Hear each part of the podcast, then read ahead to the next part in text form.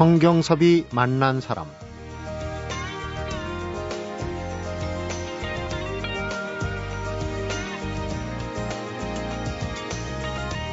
나뭇잎에는 녹색의 엽록소도 있고 붉은색의 카로틴 또 노란색의 크산토필 같은 다양한 색소가 들어있다고 합니다.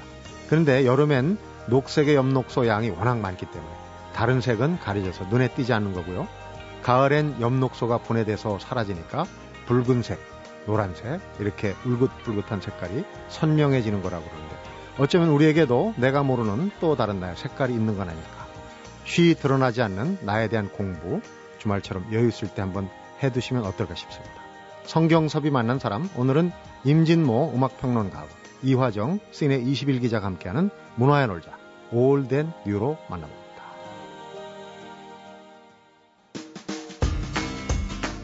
음악평론가 임진모 씨입니다. 어서 오십시오. 네, 안녕하세요. 이제 11월도 주말로는 오늘이 마지막 주말이에요. 네네.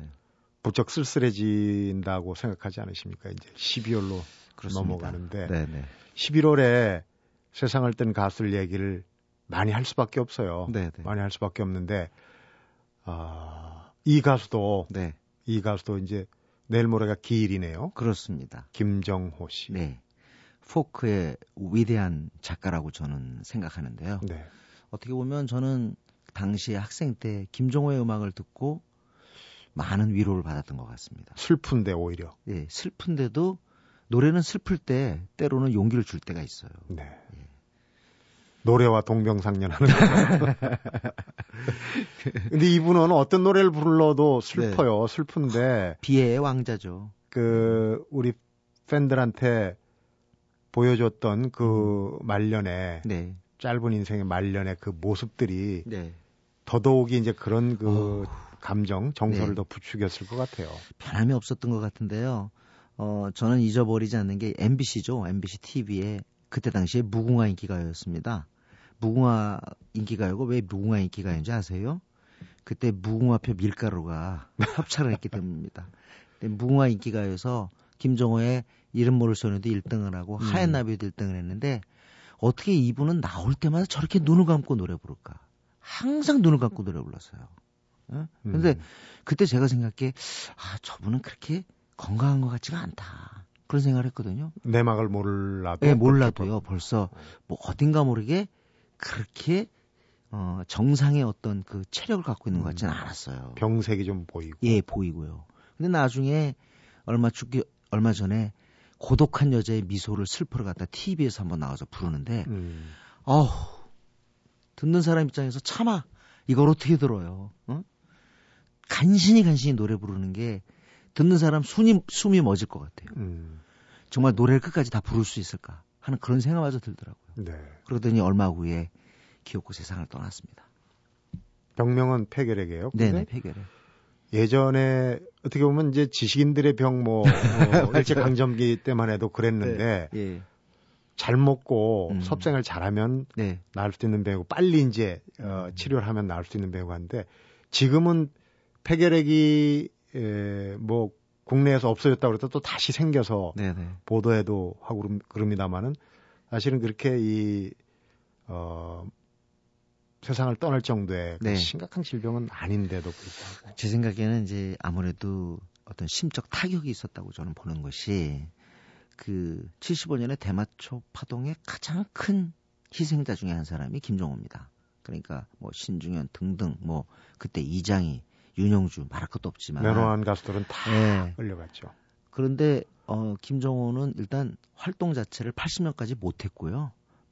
8, 80년에 풀리고 나서 앨범 낸 게 잘 안 됐고 어떻게 보면 맥을 완전히 끊어놓은 상태였죠. 창작의 맥을. 네. 그래서 더군다나 폐결핵이 더욱더 어떤 그 멘탈과 같이 묶이면서 네. 더욱더 그를 옥죄한 것이 아닌가 생각이 듭니다. 음. 그리고 더군다나 또 어, 대마초 파동 이후에 사실상 가수로서는 그게 거의 사망 선고거든요. 네. 그럼에도 불구하고 또 결혼도 하면서 음. 당장 생계 곤란이잖아요. 활동을 못 하니까. 그때 당시에는 아주 인맥이 좋지 않은 야간 없어도 쓸 수가 없었어요. 네. 대마초 가수는. 그건 또 벌이가 없죠. 그러면 어떻게 돼요?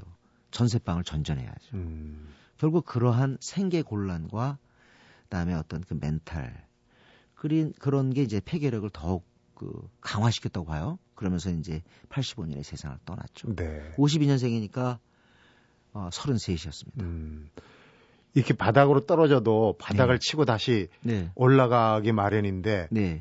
바닥에 끝이 없이 그냥 그렇습니다. 어, 내려가는 그런 그래- 지병도 악화가 네네. 되고 그래도 생애 말년에 김종호를 갖다가 그 어떻게 보면 버티게 해준 동력은 음악이었어요. 네. 음악에 매달려서 특히 그때 이제 어, 국악에 심취했거든요. 음, 그러면서 이제 어떻게 보면 음악에 모든 것을 다 바쳤죠.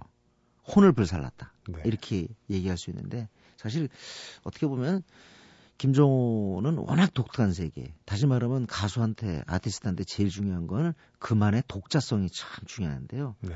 김종호 이분의 노래를 들을 때마다 느끼는 건 뭐냐면 다른 가수가 부른 거를 김종호 목으로만 넘어오면 이거 완전히 슬픈 노래가 되는 거예요. 네. 그러니까 눈동자도 물론 슬픈 노래인데 이승재의 눈동자요. 네. 진짜 김종호의 눈동자는 처절합니다. 처절해. 그날 그리고 밤 이 스림에 이거요. 네. 그리고 또 우리 저 푸른 하늘 아래로라는 노래가 있죠. 네. 양희은도 불렀었던. 푸른 하늘 아래로는 상당히 밝은 기조의 노래인데 그렇게 부를 수도 있는데 네, 김종호가 푸른 하늘 아래로 부르면 푸르지가 않아요. 네. 프로딩딩 그 이게 하나의 그 그만의 독자적인 세계 아니겠습니까? 그렇죠. 그- 칼라를 가지고 네네네. 있는 거죠. 네. 그 어려운 시절에도 이제 결혼을 해서 네. 뭐 전세방도 열번 음. 넘게 전전했다고 그러는데 그 결혼한 네. 첫사랑하고 결혼했어요. 네, 네. 이름이 이영희 영희 씨. 예. 그분이 바로 이름 모를 이름 모를 소녀. 소녀입니다. 네. 이 노래는 잠시 후에 듣겠지만은 무슨 소설 같아요. 뮤직비디오 같고 네, 전 진짜- 그때는 이제 뮤직비디오가 네네네. 별로 없었는데 들으면서 한번 뮤직 뮤직비디오 네네. 발음이 안 되지. 아, story song이라고 그러는데요. 음. 단편 소설을 연상시키는데 그냥 쭉 얘기를 울, 읊어나가는 스타일. 네. 마치 할아버지가 우리에게 어떠한 사랑 이야기를 들려주는 것 같은 옛날 이야기 들려주는 것 같은 그런 느낌. 어우, 전 이 곡 들을 때 그때 당시에 깜짝 놀랐어요. 놀래는 곡들이 참 많습니다. 아, 그럼요. 음악 저는 평론가. 깜노래 저는 깜놀이 주특기라서. 네.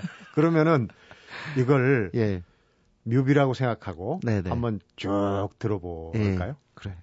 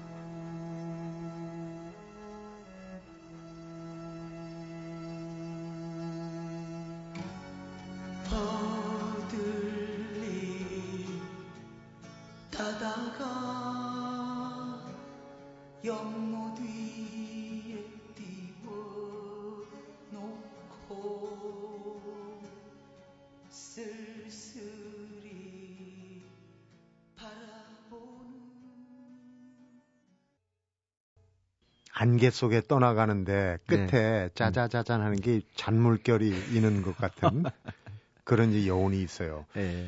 김정호 씨 노래도 참 기가 막히게 불렀지만 음. 싱어송라이터죠. 네. 이 작곡 솜씨도 그 일화가 있어요. 어니언스의 그 주옥 같은 작품들이 네, 나중에 그렇습니다. 네. 김정호 작곡이라는 걸 예, 예. 임창재 씨가 밝혔다고. 그렇습니다. 어, 사랑과 진실로 사실 어니언스 이름이 알려졌잖아요. 네. 그 뒤로 결정타인 작은 새, 음. 외기러기, 저별과 달을 같은 곡들을 쭉쭉 히트시켰는데 그때까지는 임창재 곡으로 우리가 알았어요. 네. 그런데 나중에 알고 보니 이게 전부 김종호 곡이더라. 그 여세를 몰아서 이름 모를 소녀가 나오게 되죠. 네. 그래서 어떻게 보면은 그때 당시로는 뭐랄까요 최고의 음악성을 우리에게 전달해준 그런 인물이라고 볼 수도 있는데 음.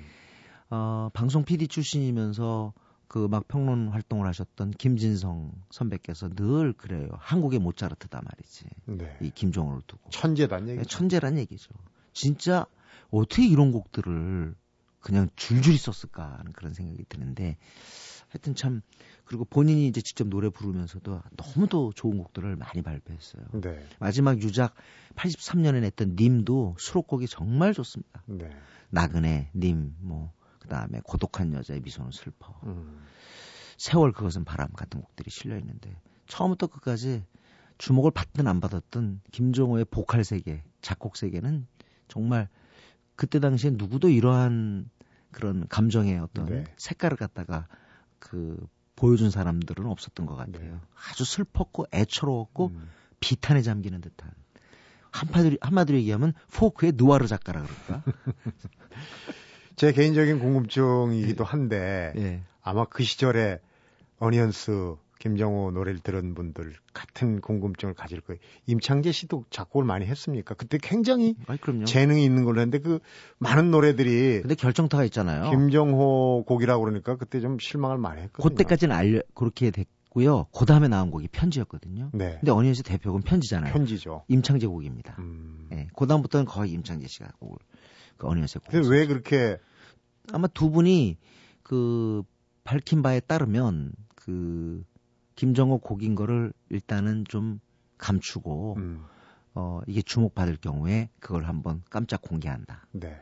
그래서 사실 둘은 그 음악적인 동료이자 거의 반려자였고요. 네. 그다음에 실제로 김정호가 그 이름 모를 소녀로 데뷔했을 때 임장재 씨가 상당히 많이 도와준 걸로 알고 있습니다. 네. 자, 모차르트에 비견되는 네네. 음, 대중음악의 모차르트에 비견되는 김정호 씨의 예. 곡을 음. 그러면 명곡 중에 명곡을 하나 예. 우리 저 임진모 씨가 골라가지고 뭐 전반 그러니까 추- 처음 활동했던 74년 5년 때 곡도 그렇고 유작으로 남긴 83년의 곡도 그렇고 다 빼어난데요. 그 중에 정말 아, 이 곡이 어떻게 이렇게 멋지게 나왔을까? 가사도 그렇고 네. 멜로디도 그렇고 세월 그것은 바람인데요.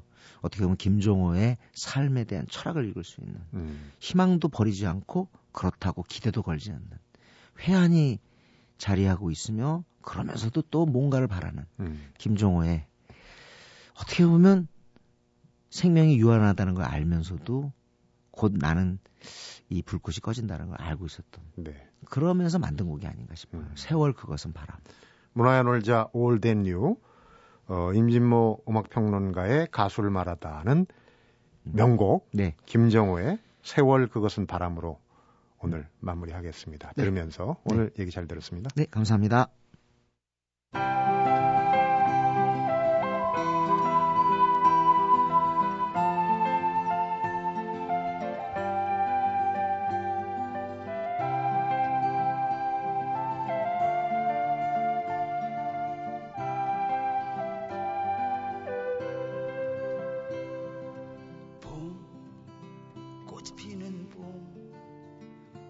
바람에 내 마음 날아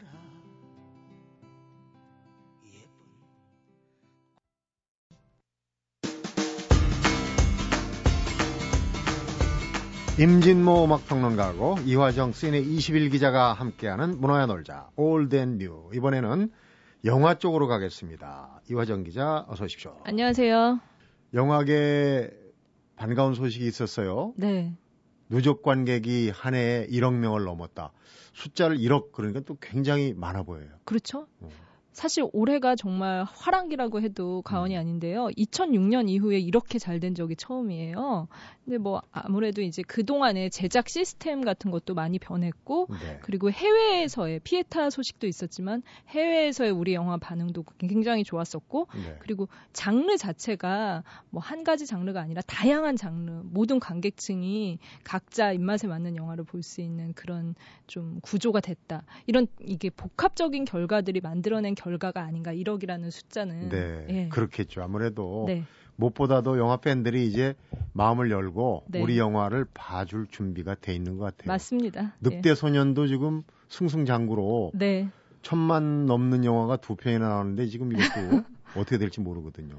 참 기대를 그렇게 솔직히 개인적으로 말씀을 드리자면은 이 정도일 줄은 몰랐어요. 네. 그런데 너무 잘 되는 데다가 하루에 이제 평일에도 10만 명씩 관람을 하신다고 합니다. 네. 그러니까 가속이 그 이렇게 좀더더 뒤로. 가면서 더 붙는 영화라고 할 수 있을 것 같고요. 네. 좀 젊은 사랑 이야기여서 관객층도 그렇지 않겠느냐 하는데 그 정말 오해였던 거예요. 음, 중년 여성들 특히 이렇게 늑대 소년의 힘에 보탬이 되고 있다고 합니다. 네. 네. 어, 어디까지 그 관객층이 확장이 될지 몰라요. 네. 영화 장르도 그렇고. 그렇죠. 네. 어, 오늘 그래서 여러 가지 장르 중에서 네. 풋풋한 사랑 이야기 지금 늑대 소년도 네. 한창 흥행하고 있고 하니까 그런 얘기를 중심으로 한번 어, 풀어볼까 하는데 제일 먼저 지금 얘기해 주실 게 보니까 그 유명한 네. 장이모 감독이 이분은 좀 스케일 큰 것만 맞아요. 했는데 예. 어, 영웅, 뭐 연인, 황후와 뭐 이런 영화들이 먼저 떠오르시잖아요. 네. 근데 사실 이 장유모 감독 같은 경우 굉장히 소소한 드라마도 많이 했어요. 초기에는 네. 아마 그 시절로 다시 돌아간 게 아니냐 이런 예측이 나오는데요. 음, 너무 대작을 하시다가 이분도 환갑을 넘기시고 조금 순수한 마음을 되찾자 이런 의도가 아닐까. 돌아오는 예. 거죠. 예. 그리고 오늘 장이모 감독은 어떤 영화를 네. 우리한테 산사나무 아래라는 영화인데요. 네. 예, 배경은 문화혁명기예요. 당시에 굉장히 이제 좀 힘든 시절을 버티는 가운데 이제 막 이제 남성과 여성이 음. 된 어, 여자 남자의 아름다운 사랑 이야기입니다. 사랑을 이제 막 깨닫기 시작한 그렇죠. 네. 이제 뭐이 손을 잡거나 이런 것도 좀 어색하던 그런 시대적인 배경도 그렇고 이렇게 능숙하지 못하다고 해야 될까요? 네. 그런 조금 조심스러운 사랑에 대한 얘기를 하고 있는데요. 이 남자 주인공은 어, 사실 집안을 일으켜야 되는 책임을 가지고 있기 때문에 결혼을 굉장히 잘해야 돼요. 네. 예를 들면 이제 괜찮은 집안에 결혼을 해야 되는데 그만 사랑이 발목을 잡은 거죠. 음. 굉장히 이제 그 가장으로 있는 소녀 소녀가 이제 집안을 일으키는 그 소녀를 사랑을 하게 된 겁니다. 소녀 가장하고 사랑에 네. 네. 그래서 결국에 이제 그 집안의 반대도 굉장히 컸고 힘들었는데 너를 위해서 내가 끝까지 지켜주겠다는 그런 순수한 마음을 가지고 끝까지 매진을 하고요. 네. 근데 이제 비극이 끼어들어요. 주인공이 병에 걸려요. 남자 주인공이. 불치병입니까? 네. 어, 결론까지 얘기를 안 드릴게요. 네. 그런데 그 둘의 약속, 산사나무 아래라는 제목에서 보듯이 그 산사나무 아래에서 우리가 만나자 이런 약속을 하는데 그 약속은 지켜지지 못합니다. 네. 네. 근데 이 영화가 제가 이제 그 늑대 소년과 연결을 해서 좀 이 영화를 소개해드리고 싶었던 이유는 굉장히 진짜 이 둘의 사랑이 너무 미숙해요. 음. 그러니까 대표적인 장면이 그 징검다리 있잖아요. 네. 징검다리를 건너는 장면이 있는데 손을 못 잡으니까 그 나뭇가지 있죠. 네. 그걸 가지고서 같이 붙잡고 있는 거예요. 그렇게 건너가고 어 또 이제 뭐 뭐 포옹하거나 이런 것들은 상상도 못 하고 음. 그리고 이제 뭐 둘이 사랑이 극대화됐을 때 하는 행동이 발을 씻겨주는 정도? 네. 어떻게 보면은 보시면서 되게 답답할 수도 있고 어, 왜 이렇게 진도가 빨리 안 나가지 이런 생각도 하실 수 있을 것 같아요. 그런데 너무 그걸 보면서 지금의 이제 현대의 빠른 금방 이렇게 사귀고 또 헤어지고 이런 사랑에 대해서는 너무 이제 어, 반대적인 사랑이라고 할수 음. 있는 거죠. 보면서 부족한 부분이 뭐였던가 네. 하는 걸 좀 많이 느낄 수 있겠네. 네. 2010년도 작품이니까. 네, 부산 얘기죠. 영화제에서 상영이 됐어요. 개막작으로 그렇군요. 그때 네. 화제를 모았었고요.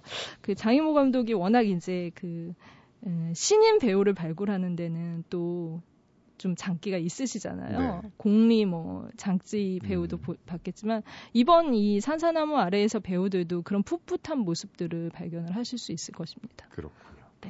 네. 어, 늑대 소년하고 비유해서 이제 산사나무 아래를 했는데 또 한국판 건축학개론이다. 올해 네. 아주 뭐 공전에 네. 히트를 했던 어, 풋사랑 얘기인데 네. 대만에서 또 한국판 건축학개론으로 불린 영화가 있어요. 예, 맞습니다. 그 시절 우리가 좋아했던 소녀라는 제목인데요. 네. 제목부터 벌써 굉장히 이제 아련한 느낌이 음. 들어요. 1990년대 초반에 대만 고등학생들 얘기를 다룬 영화고요. 참 한국 건축학개론도 있지만 어느 나라나 이렇게 좀 이렇게 추억하는 시기가 있는 것 같습니다. 네. 이때 이제 대만의 어떤 그런 문화적인 부분에 있어서는 굉장히 전성기라고 할 수 있는데 아마 이제 우리들 90년대 초반 모습하고도 좀 겹쳐지는 비슷해요. 부분이 있을 대만이 거예요. 네. 우리랑 비슷한 부분이 많아요. 맞습니다. 경제 예. 어떤 그 성장의 과정도 그렇고. 네, 네, 그래서 이때를 이제 이 자신들의 어떻게 유년 시절로 추억을 하면서 자랐던 어, 남자 고등학생들의 얘기고요. 네. 왜 보통 남자 고등학생들 이 시기에는 굉장히 성에 관심이 많고 음. 여학생한테 관심이 많잖아요. 어, 여기서도 정말 반에서 제일 예쁜 지금으로 말하자면 킹카가 나타납니다. 그래서 다들 이제 그 흑심을 품고 있는 거죠. 네. 그런데 어쨌든 그 중에서 제일 잘생긴 사람이 그 여학생이랑 연결이 될 수밖에 없고요. 그래서 그, 음, 반장이고 가장 예쁜 션자이라는 여학생에 대한 사랑을 쟁취하는 음, 커징텅이라는 배우 네. 배우 이름이랑 주인공 이름이랑 같거든요. 네. 여기서 예 커징텅이라는 그 학생이 결국에는 이 여학생과 사랑에 골인을 합니다. 네. 이 영화는 대부분이 이제 과거 해상 장면인데 이 둘이 나중에 과연 어떻게 될까를 계속 추적하는 그런 그렇군요. 내용입니다. 네. 어떻게 보면 성장 영화, 성장기 네. 영화인데 그 이쁜 여학생을 둘러싸고 이 천방지축으로 네. 어, 남학생들이 벌이는 그런 소동 이런 게 눈에 그려지네요. 재미가 있을 것 같아요. 경험담이 있으실 수도 있을 것 같아요.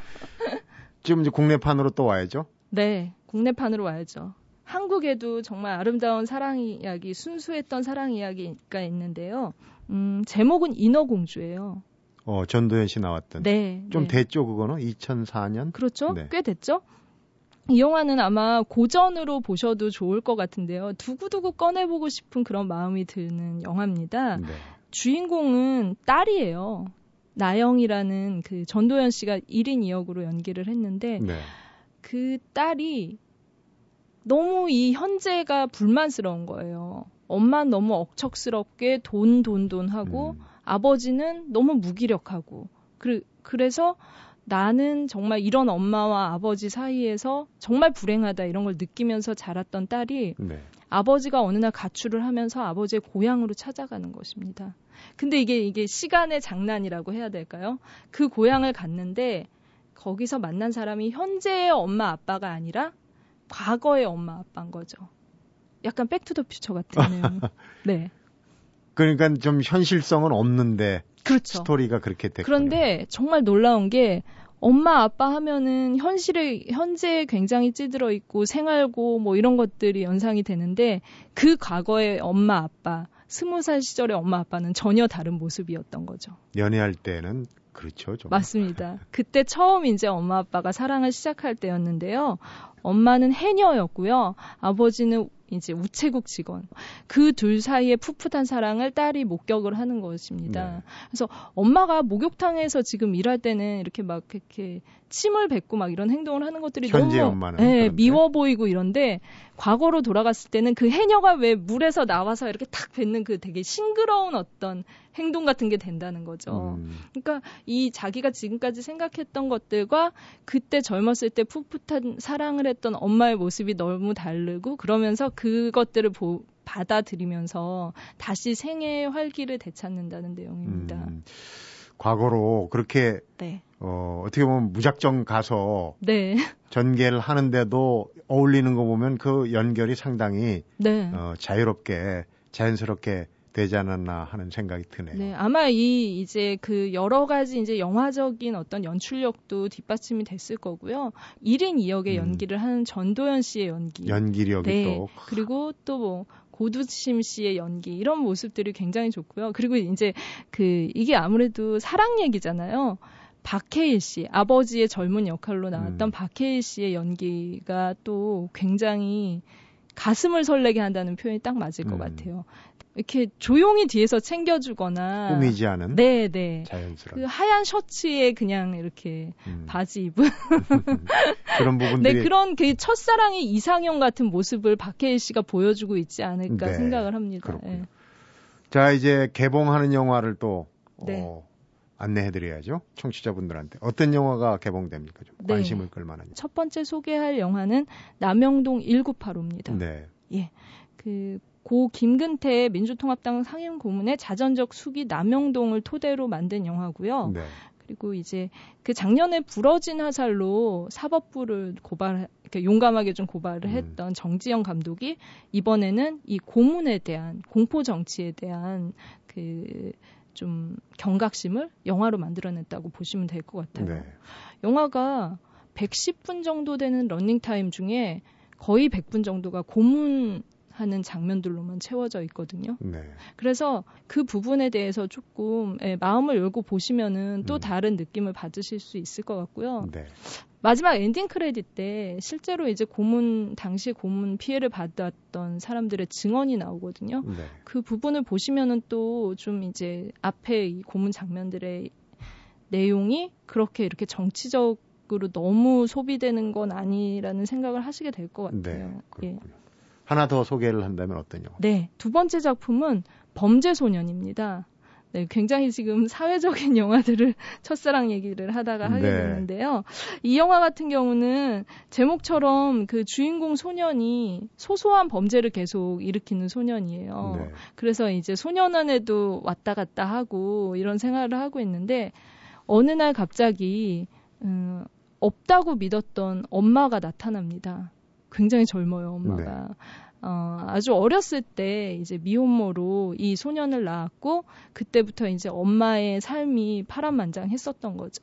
네. 이 어떻게 보면은 범죄 소년은 지금 현재 겪어가는 성장하기까지 겪어가는 그 과정과 엄마가 그때 이제 소년을 낳고 나서부터 겪었던 그 파란만장한 삶이 대꾸처럼 이어진다고 할수 음, 있을 것 같은데요. 그렇군요. 예, 그래서 엄마와 소년이라는 관계보다 같은 이제 그 청소년 문제를 안고 살아가는 이 땅의 모든 사람들이 겪어가는 아픔이라고 볼 수 있을 것 같아요. 네. 심각하지 않고 굉장히 코믹하게 터치를 하면서도 좀 이렇게 즐거운 기분을 주면서 감동을 주는 영화라 보시면은 또 좋을 것 같고요. 네. 이 경우엔 진짜 엄마랑 같이 보셔도 너무 좋을 것 같고요. 네. 오늘 풋풋한 사랑 영화하고 사회성이 강한 영화를 네. 이렇게 대비해서 소개를 해주셨어요. 더 네. 머릿속에 쏙 들어오는 것 같네요. 네. 얘기 잘 들었습니다. 네, 감사합니다.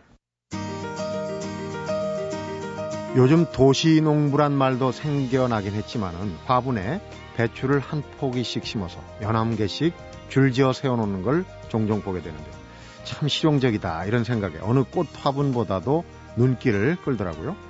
배추로 화분을 만들 생각을 도대체 누가 했었을까? 발상을 바꿔서 변화를 주는 게 가까운 곳에서도 찾을 수 있구나 싶더라고요. 배추 화분처럼 별거 아닌 것 같지만 색다른 시간을 누리는 주말 꾸며보시기 바라면서 성경섭이 만난 사람 오늘은 여기서 인사드리겠습니다.